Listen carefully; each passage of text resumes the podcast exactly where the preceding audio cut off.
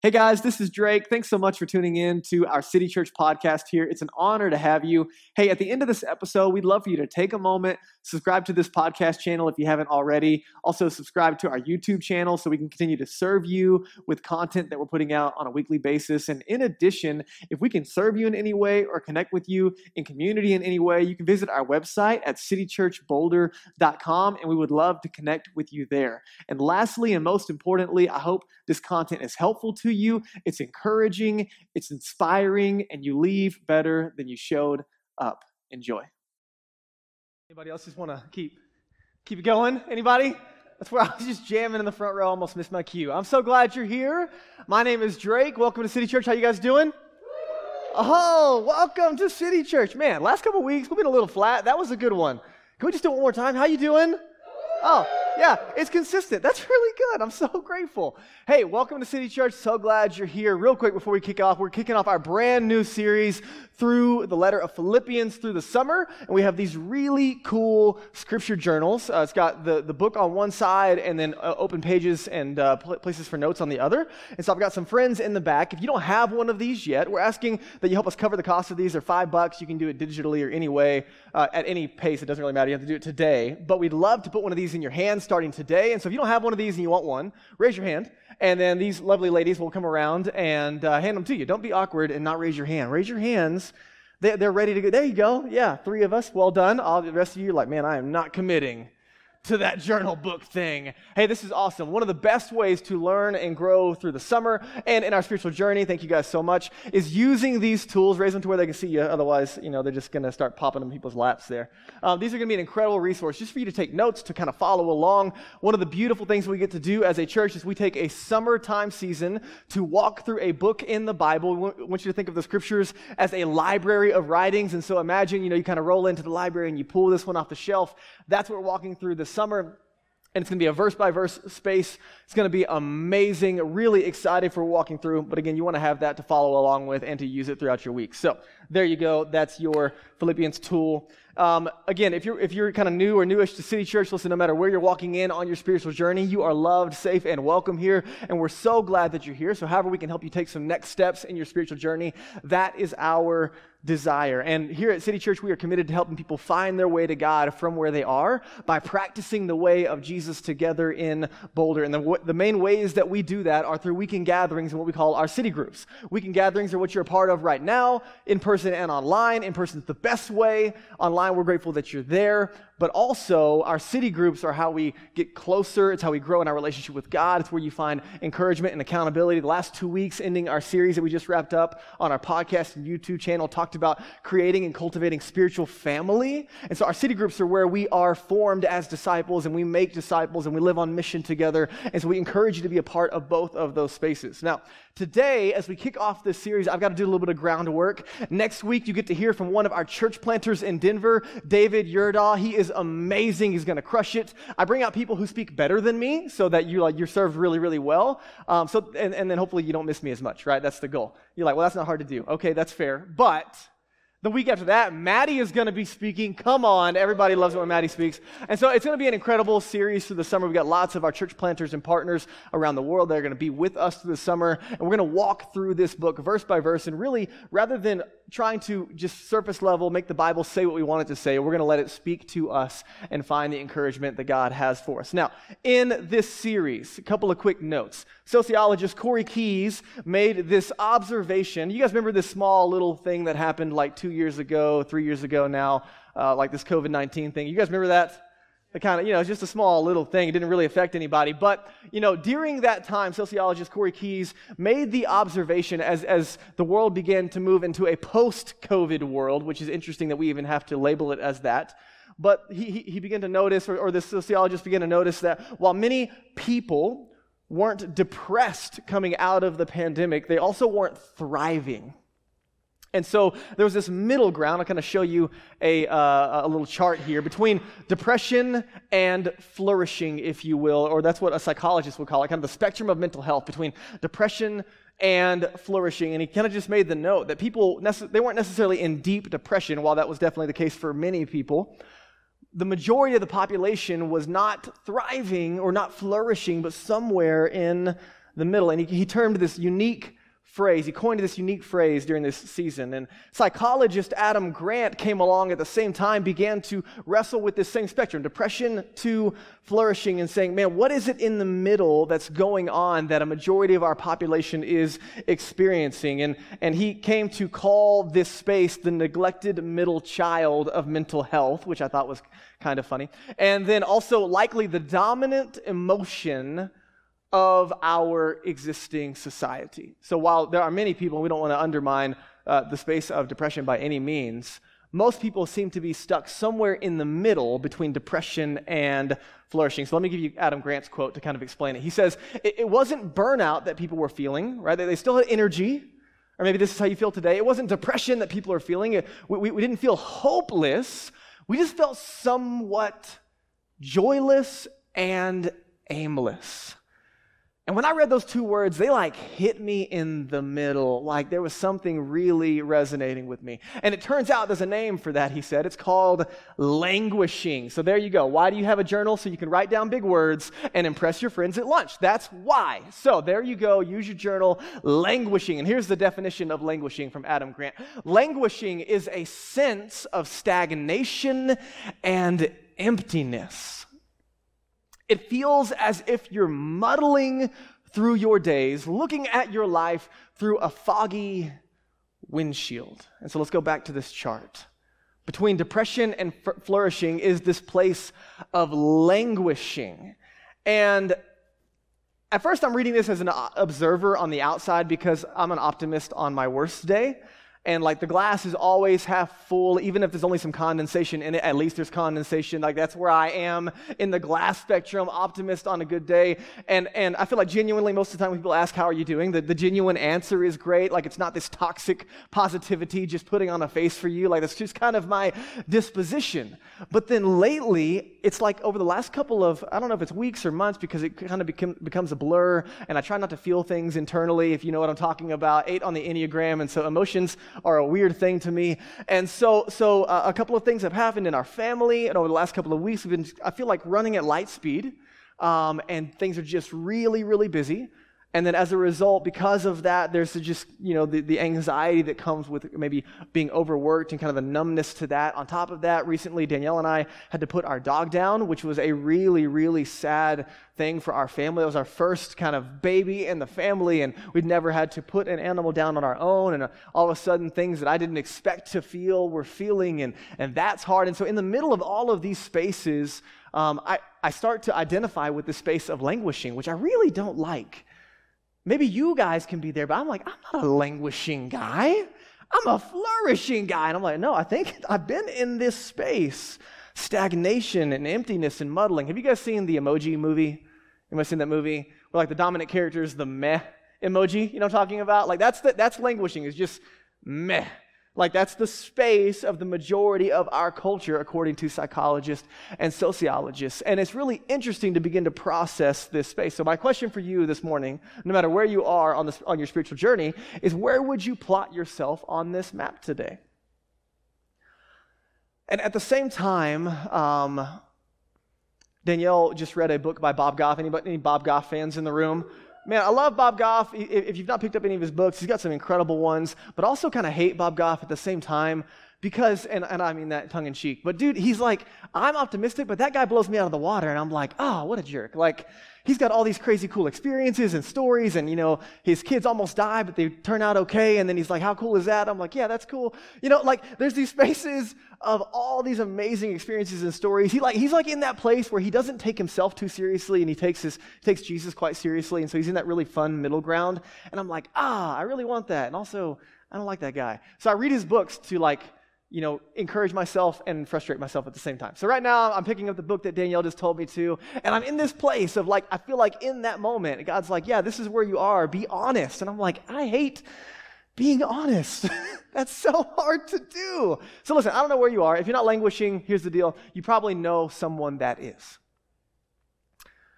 And everyone in the room probably knows someone who also is struggling maybe on this side of the equation as well towards depression. And we've been talking a lot about that. And so one of, I think, the challenges is you and I also live in a culture where the American dream is supposed to be dealing with this space, right? And I find it interesting that the base of the American dream is life, liberty, and the pursuit of happiness, okay? So life, check. Liberty, that's guaranteed. The pursuit of happiness, as in good luck catching it, right? Like, go ahead, give it your best, but that thing is squirrely, right? Like, go ahead and give it your best shot, but... Man, I had all kinds of weird analogies just came in my mind, and I'm just not going to tell them out loud because this is recorded. So anyway, the space of the American dream is interesting because most people, the pitch that you've been given culturally is if you're anywhere here, well, flourishing already has a definition in the cultural context that you live in.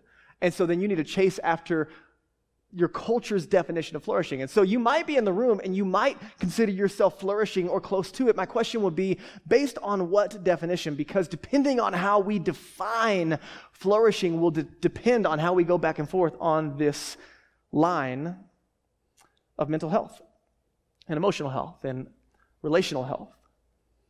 And so what is it that you hang your hat on when it comes to pursuing flourishing? Because maybe you find yourself in languishing, and maybe you've been trying to deal with it, and maybe some of those things aren't working. And so I'll just give you a few, and you can kind of evaluate your own story, right? Maybe it's just the normal prosperity of kind of up and to the right, better jobs, more money, more time, good health, those types of just normal American dream things, especially in Boulder, any Boulder people tomorrow, running the race, woohoo, go you, I'll watch from the sidelines. And so, you know, we have this space where experiences begin to take the top tier of what makes life significant. Or maybe it's just like not having a life full of suffering and pain. It's avoiding that at all costs, especially if you're a 7 on the Enneagram. If you don't know the Enneagram, we love it, okay? It's a really helpful stereotype that we love to pick fun at.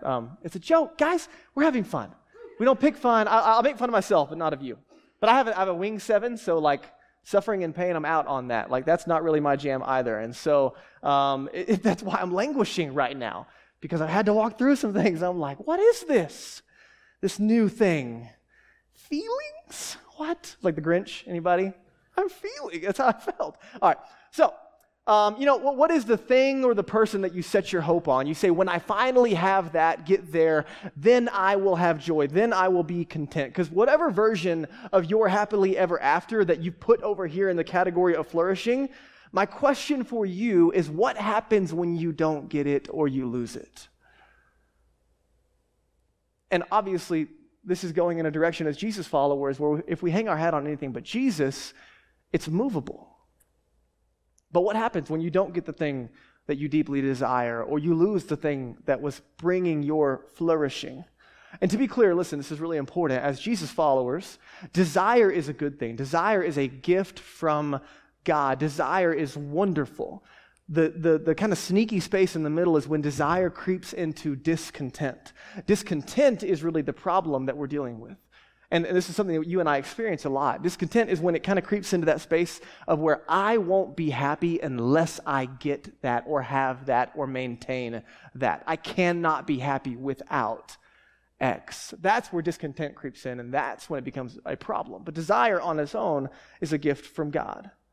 And what's really ironic is a lot of the American Dream's version of flourishing is you get what you're after, you get what you want, and then you're still not all that happy, right? Like, isn't it funny? Like, you know, you have the perfect relationship or you get married and you're so excited. That's going to fix everything. And then you realize, like, you're all jacked up and they're jacked up. And then two sinners got married and now you have all these issues. And you're like, oh, this isn't as great as I thought it was going to be. But they're great.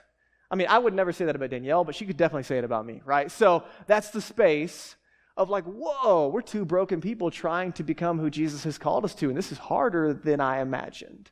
They don't do everything I want them to do, and it's weird because they were expecting me to do everything they want me to do, and like we have this conflict. It's a very strange space. Or, you know, you've always wanted a baby. A baby's going to fix it. You have a baby, and then it turns out they leak constantly out of multiple areas. You're like, oh, this isn't as glamorous as I thought. Or you finally get the job that you thought would be it, and then it turns out that job also comes with 70 hours or 80 hours of work, and you're exhausted, and you have no time for friends, and friends were a really big deal, and you used to hate the friends that would constantly dip on you because they were so busy, and now you're that friend. You're like, oh, man. Or you finally get the house that was going to make everything better, and it turns out that the mortgage on that house is diminishing every other good thing that you had, and now you have to work the 80-hour-a-week job in order to pay for the mortgage on that. You guys feel that? Cool. I mean, I know none of us actually are dealing with any of that, but these are just hypotheticals, right? And so the reality is, what happens when you get what you're after and it doesn't deliver, or you lose the thing that you're after? And here's what happens a lot of times because of like this American version, this Western version of spirituality, especially in following Jesus, when life gets hard and flourishing is not based on our up and to the right definition of this American dream combined with Jesus, then the question most people are asking is, God, where are you? When health fails, God, where are you? When relationships break, God, where are you? When you lose a job, God, where are you? When you finally got that new car and someone door dings you in the Safeway parking lot, God, where are you? And we have these spaces of, and that's a legitimate question, right? And by the way, this is a community where we are not afraid of hard questions, and there's good answers to that question. The problem with that space is if we use a definition of flourishing in those categories, then it leaves out a really important part of our faith, and that's Jesus himself. Think about this. Jesus had incredible joy and immense suffering. Jesus had incredible purpose and deep loneliness. Jesus had a peace that passes understanding, and he was born into poverty. Jesus was abandoned and betrayed by his closest and best friends, and yet he was flourishing. And so you've got to come to the place where you and I begin to wrestle with, okay, in following Jesus, what is his definition of flourishing? Because those were all included in his job description. And yet there's still something attached. So today the goal is to give you a vision so that there's not, it's not like, hey, if you're languishing, try really hard over the summer to get out of it. Or that's the advice that you give a friend. But what if there's something better, something much better that you and I can set our affection and attention on that actually brings life even in the middle of those hard things? Even when things in life aren't necessarily playing out like we planned, we can still be flourishing. And so the natural question is there a space in following Jesus that can move us out of languishing and give us a definition of the good life that actually leads to flourishing based on what Jesus is talking about? Is it better than the American dream? And tongue-in-cheek, the answer is yes, absolutely. And really the question on my heart and on your heart today is, are we going to trust Jesus in that invitation? And so that's why we're going through the book of Philippians over the summer. It's really, hopefully, it provides a pathway, some keys to life of unlocking the space between languishing to flourishing as we follow Jesus, to where hopefully, maybe by July, August, definitely by September, one of your friends comes up to you, hey, how's it going, man? I'm flourishing. Maybe you don't have to sell it like that, but either way, you're like, man, I'm good. If you like Nacho Libre. So there you go. So Scripture Journal, man, it's going to be really valuable. You want to have that through the time. We're going to go verse by verse through this letter. And so let's get into it today. Today, I've got 2 verses for you. You ready? That was my intro. You're welcome. 2 verses today. Here we go. Philippians chapter 1.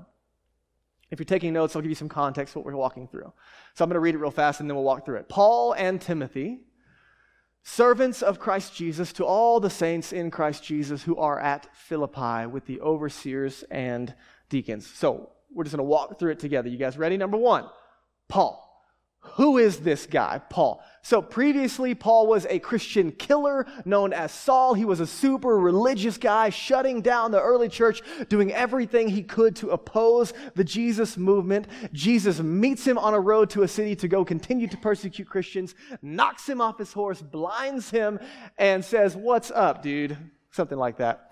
That's the Greek literal translation. And in that space, he says, why are you persecuting me?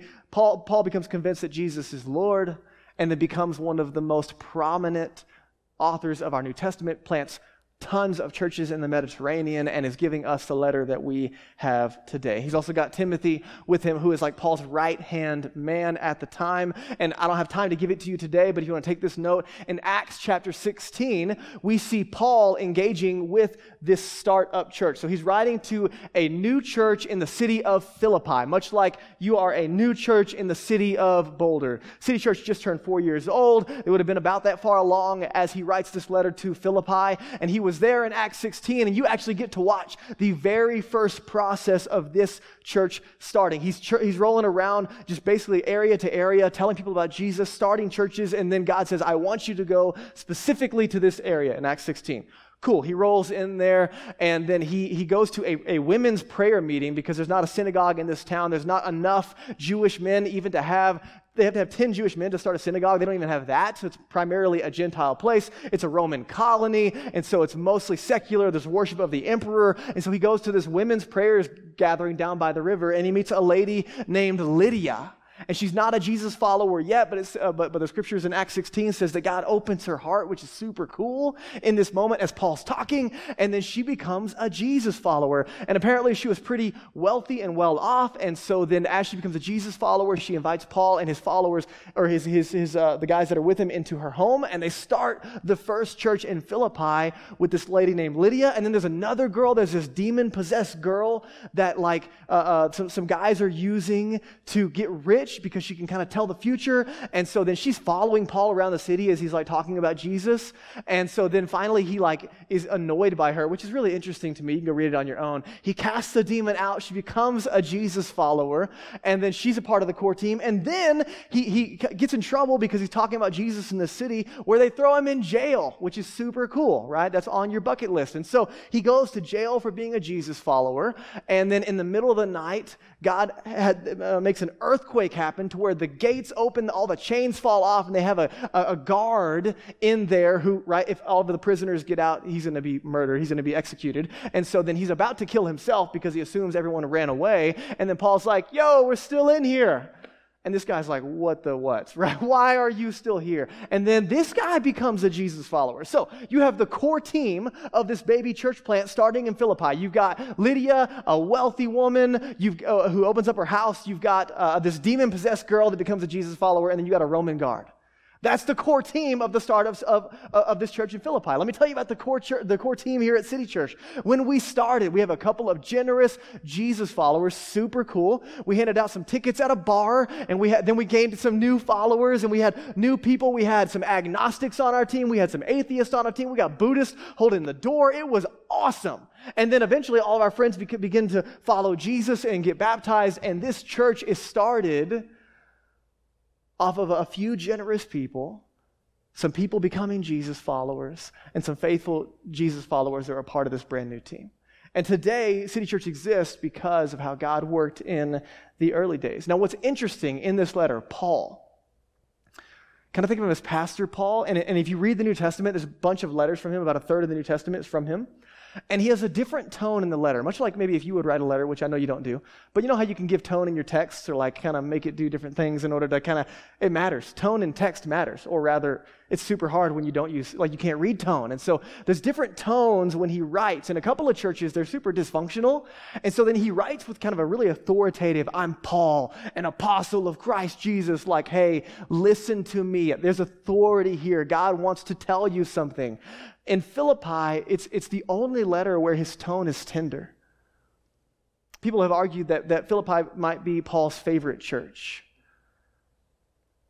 And in this space, we actually don't see him call out really any list of sins like he might do in some of the other ones. Hey, these are just dysfunctional, get them out, turn to Jesus. But rather we see, this church is on track with who God is calling them to become. And so he writes this letter, and what's really interesting is in his tone, it's not Paul, an apostle, but it's servants, and we'll get to that in just a second. But the occasion, let me give it to you. Why is he writing? Paul is actually in prison as he writes this letter. Okay, and a lot of famous verses that you might not even be familiar with, if you saw them on paper, come out of this letter. And so he's in prison writing to his friends, and the occasion is in prison in that day, you weren't taken care of by the government. If you didn't have friends to take care of you, to feed you, to meet your needs, then you were in trouble. And so consistently, as Paul is in prison for his faith, Philippi has been sending help to aid in taking care of Paul in prison. So there's a couple of different reasons. He is writing back to say thank you for their generosity and taking care of him. Also, the dude that they sent out there almost died. He got really sick, and so everybody's kind of freaking out about that. And he's like, hey, Epaphroditus is okay, so we'll see that. He's probably going to take the letter back to this city in Philippi. And then he also writes a couple of, he's thanking them. He's also warning them against false teachers. And then lastly, he's going to promote unity over and over again. So we're going to see a couple of different themes come out of this letter. So that's Paul and the occasion, where we're going, what's going on in this letter. Let me go to the next word. Servants of Christ Jesus. And I messed up. That's supposed to be highlighted servants, but Christ Jesus is kind of important too. So we'll stay there, okay? Servants of Christ Jesus. That second word, this is literally translated slaves. And I think the ESV and a couple of different translations trying to soften that, because we have some really horrific language and ideas around slavery as a result of what you and I have experienced in the Americas, if you will. But in this space, right, this is not a promotion of slavery by any means. It looks nothing like what you and I have deep regrets over in the U.S. But this term, servants or slaves of Jesus, and this is a big identity marker. What you're going to see is Paul call out a couple of identity statements. This is who you are as he talks to them. And this is probably Paul remembering Jesus' words in Matthew 10. Jesus would have said, hey, a disciple is not above his teacher, just like a slave or a servant is not above his master. And so Paul is writing with affection to this church, and he says, Paul, not an apostle with a lot of authority, but a servant of Christ Jesus, a slave to Jesus. This is the priority, and this is where unity comes from. What's really interesting is that later we're going to see that not only are they leading the way in this, but they also are then setting an example, that it's not just like your leaders should be servants, but that this is the posture of Jesus that we can all take up as servants. So I want you to think about that, like this space of identity. And then, again, a couple of different like ideas here as we get into it. Saints. Let's go to the next word there.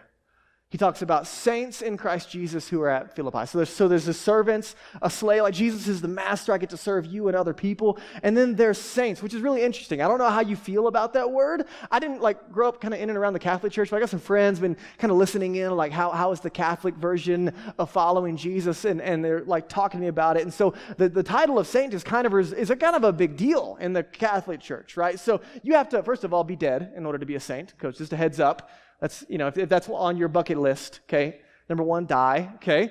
So you have to die. You have to be then investigated and then said to be venerable as a dead person. Then you have to then be called blessed or blessed, I suppose, depends on where you put the emphasis on the syllable there. All right. And then lastly, you have to do 3 miracles from when you're dead.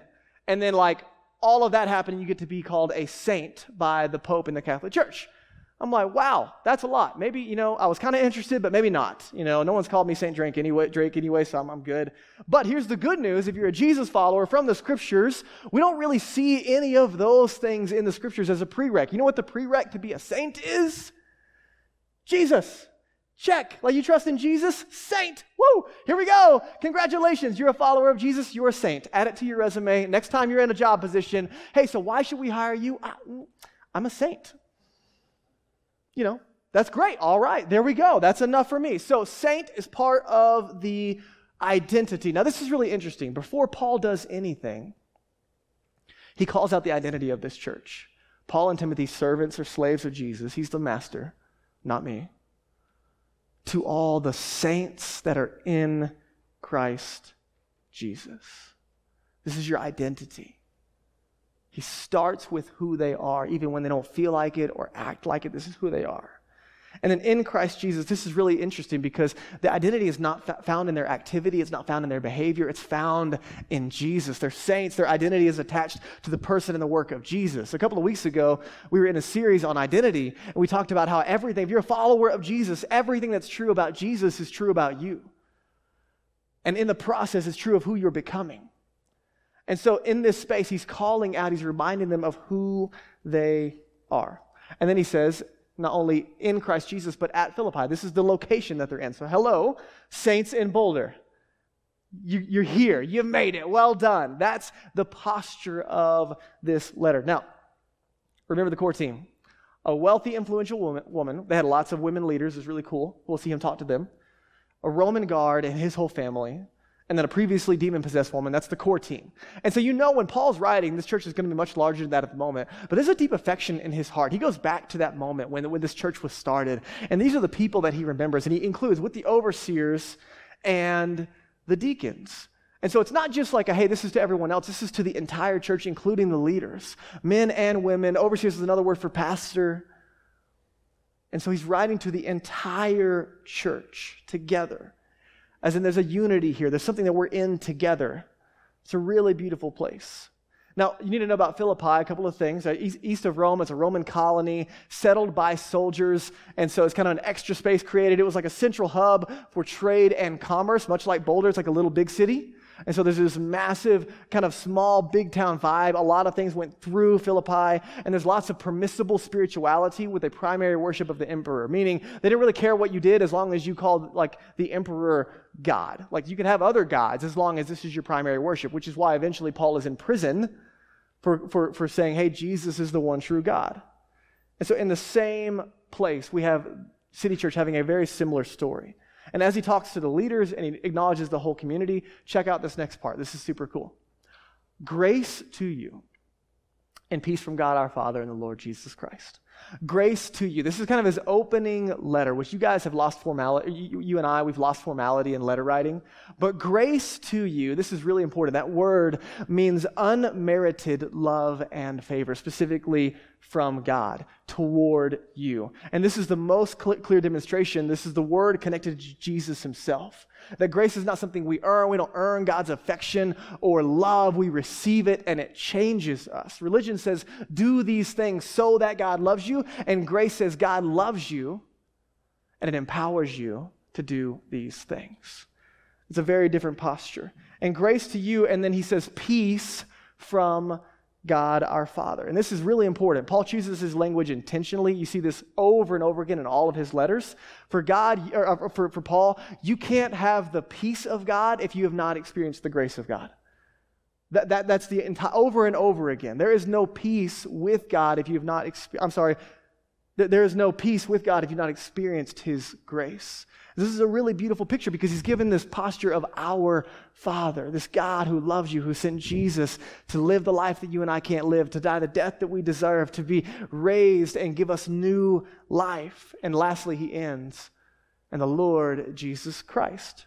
Again, kind of back to that master language. Yes, Jesus is a friend of sinners, but he's also Lord and master. So this is the space, this is the posture of Paul's opening to this church. So why is this important? Because in all of this, he has given us keys to the good life. He's given us some hints here and there about what informs a life from languishing to flourishing. And if you don't get anything else today, this is what I need you to understand. Identity informs activity. Identity informs our activity. Who you are informs what you do, what you think, what your hands and your mouth produce. Who God says that I am, who God says I'm becoming, it has the potential to inform my focus, my thoughts, the affections of my heart, the activity of my hands. And so a lot of us get our hearts set on changing and becoming a certain version of ourselves, and we experience frustration in the process. And for Paul and for Jesus, it's a foundation of identity that allows us then to begin to change from the inside out. And so servants and saints who have experienced grace and who have God's peace. So those are realities. If you're a follower of Jesus today, those are theological realities over your life. The question is, are you and I walking in them and experiencing them? Do you feel like a saint? Do you act like a servant? Do you have God's peace? Are you grateful for God's grace? Right? And in that space of languishing, those are very absent from me in my own heart. Those can be realities that I set aside and I don't walk in. And so a few themes that I want to give you before we land the plane today is how we get to the place of identity. What kind of things are produced when you and I begin to focus on who God calls us to be, who he says that we are? There's a couple of themes that we're going to see throughout this book, and I'm trying to help you kind of see a picture of where we're going over the entire summer. Number one, we're going to see spiritual mentoring come up over and over again. You and I have to have an example of what we're after, right? It's not enough to say, cool, I'm a saint. So I guess we're done? Is that how it works? Like, ta-da? Or is there someone I'm still becoming? Over the weekend, we've had some family in town, been having a great time, and it's been super cool to hang out with family, and my kids are hanging out, and they're getting older, and my kids are awesome. Like, I love my kids, and it's so cool to watch who they're becoming, but also I'm watching them learn how to interact, and so they get around family, and they get around, you know, a cool cousin that they're trying to be cool around, and all of a sudden, they're acting in ways that they don't normally act, right? There's just some little attitude problems, behavior things here and there, things they don't normally do, and I'm like, what are you doing? and part of me is confused, and then part of me remembers, oh yeah, like I do that too. I'm just an adult and I hide it better, right? Like, and I'm like, oh, okay, so what's going on? And there's been a couple of moments when I've had to get down and say, hey man, listen, that's not who you are. You don't act like that. That's not how you normally respond. What's going on the inside? Hey, you seem like something's going, like you're sad. What's going on? That's not who you are. I'm having conversations around their identity. Then I'm looking at their activity, and I'm saying, that's not who you are. There's something that's causing you to act out of character with who you really are. You guys tracking with me? You guys ever feel like there's a space of who you really are, and then there's activity, you're like, what am I doing? Why did I say that? What's going on with my face, right? Like you have those spaces where there's just something out of alignment with who God says that you are, who you're becoming. And one of the things over and over again that we're going to see in the book of Philippians is a model, both from Paul and Timothy and then for the whole church, of who we're becoming. Listen, if you set your model for following Jesus on the average American Christian who goes to church one time a month, kind of gives some pithy, bumper stickers and doesn't really have all that different of a life from the rest of the world around him, that's not really going to lead to flourishing, and you can probably figure that out on your own. But if you and I set a model, something much better, set our affection on something higher, then there is someone we can become. And that's God's desire. I love how John Tyson said it. He said, if you're looking at your faith, if you're bored with your faith, God is bored with your faith. And I was like, dang, that hurts in such a good way. Like, I love that. If you're bored with your faith, God is bored with your faith. Man, you're looking around, you're like, oh man, this following Jesus thing is not all that I thought it would be. In some ways, that might be true.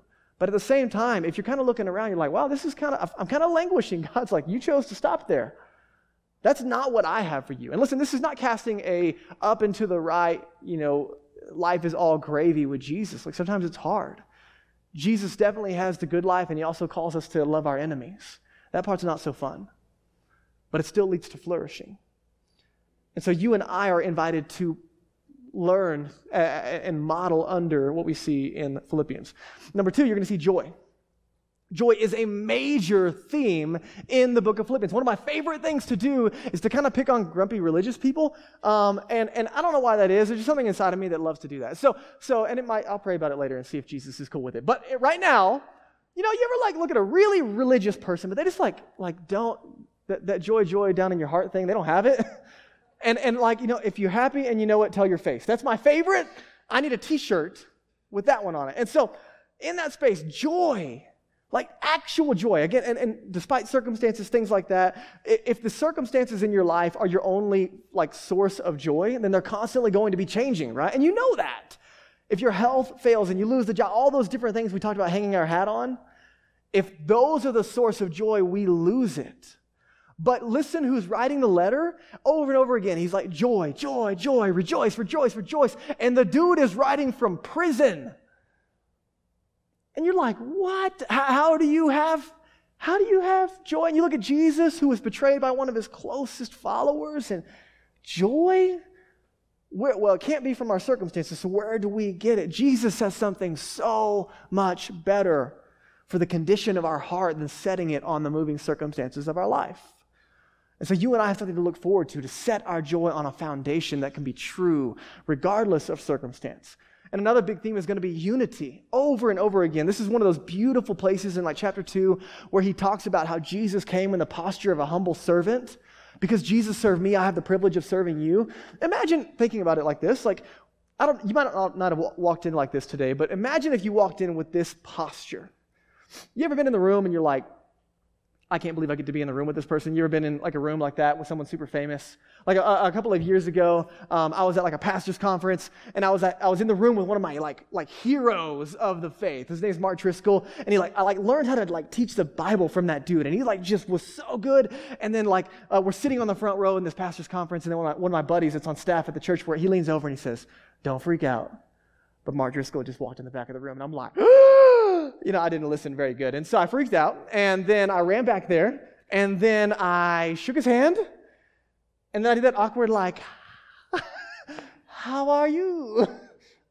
I don't know what to do with my hands. I had that moment.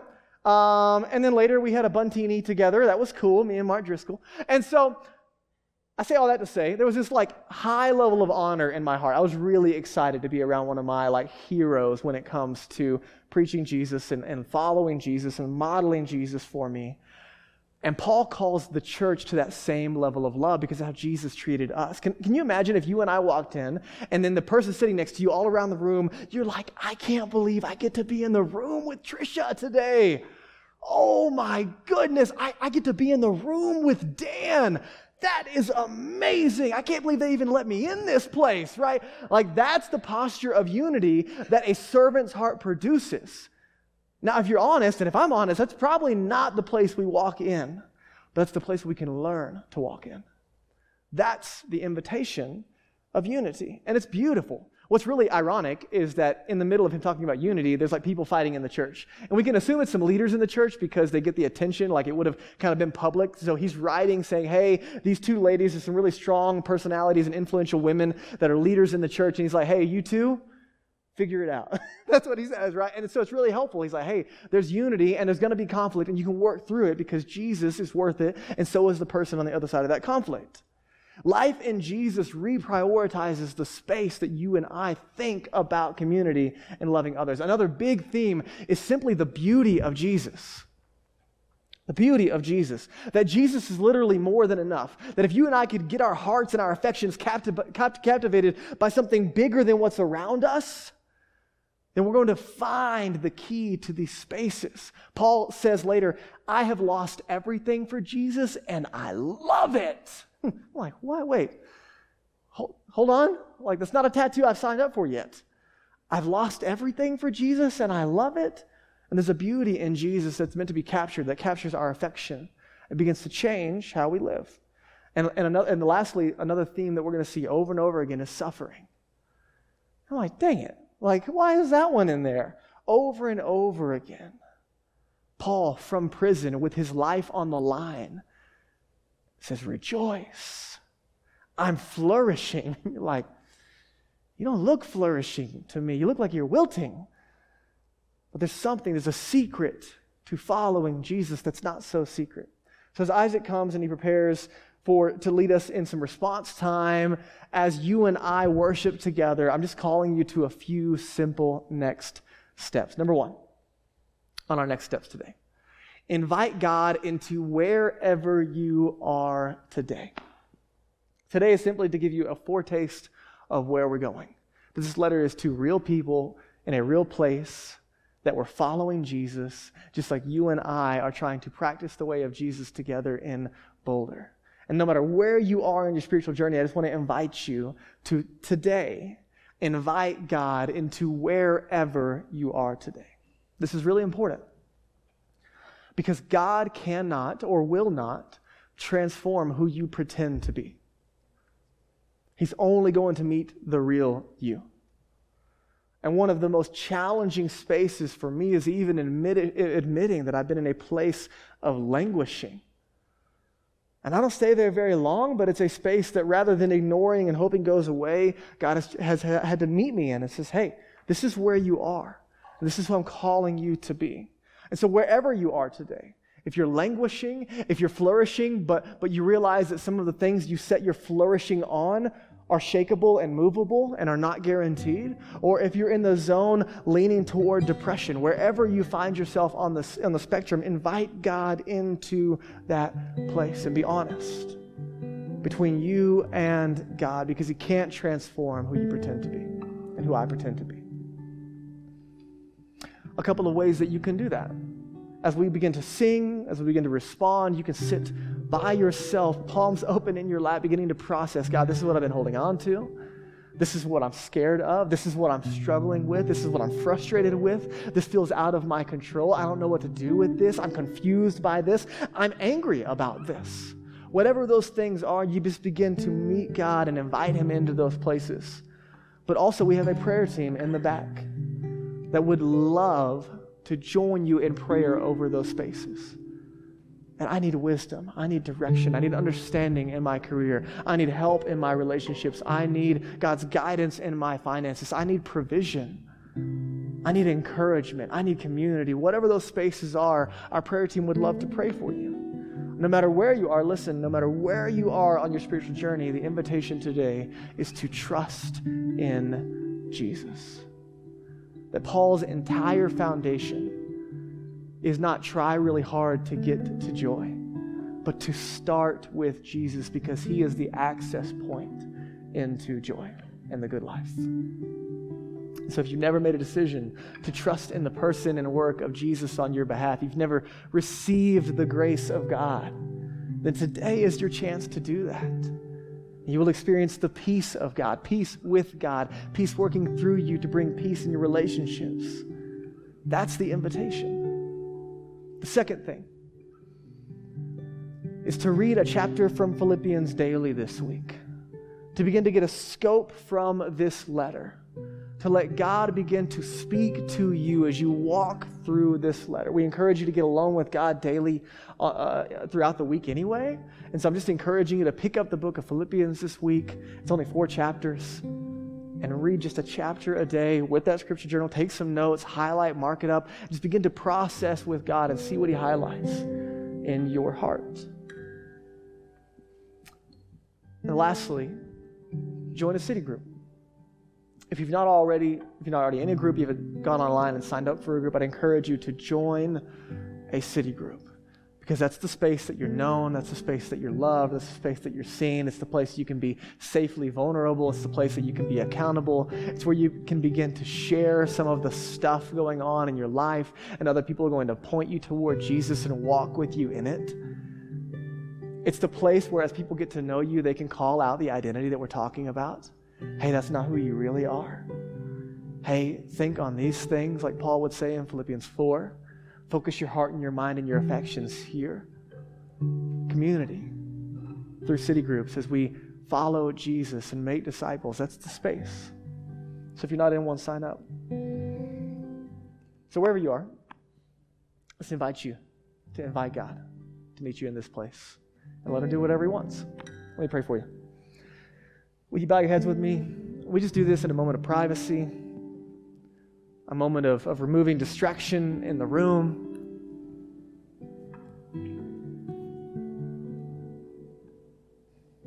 To get quiet with ourselves and God.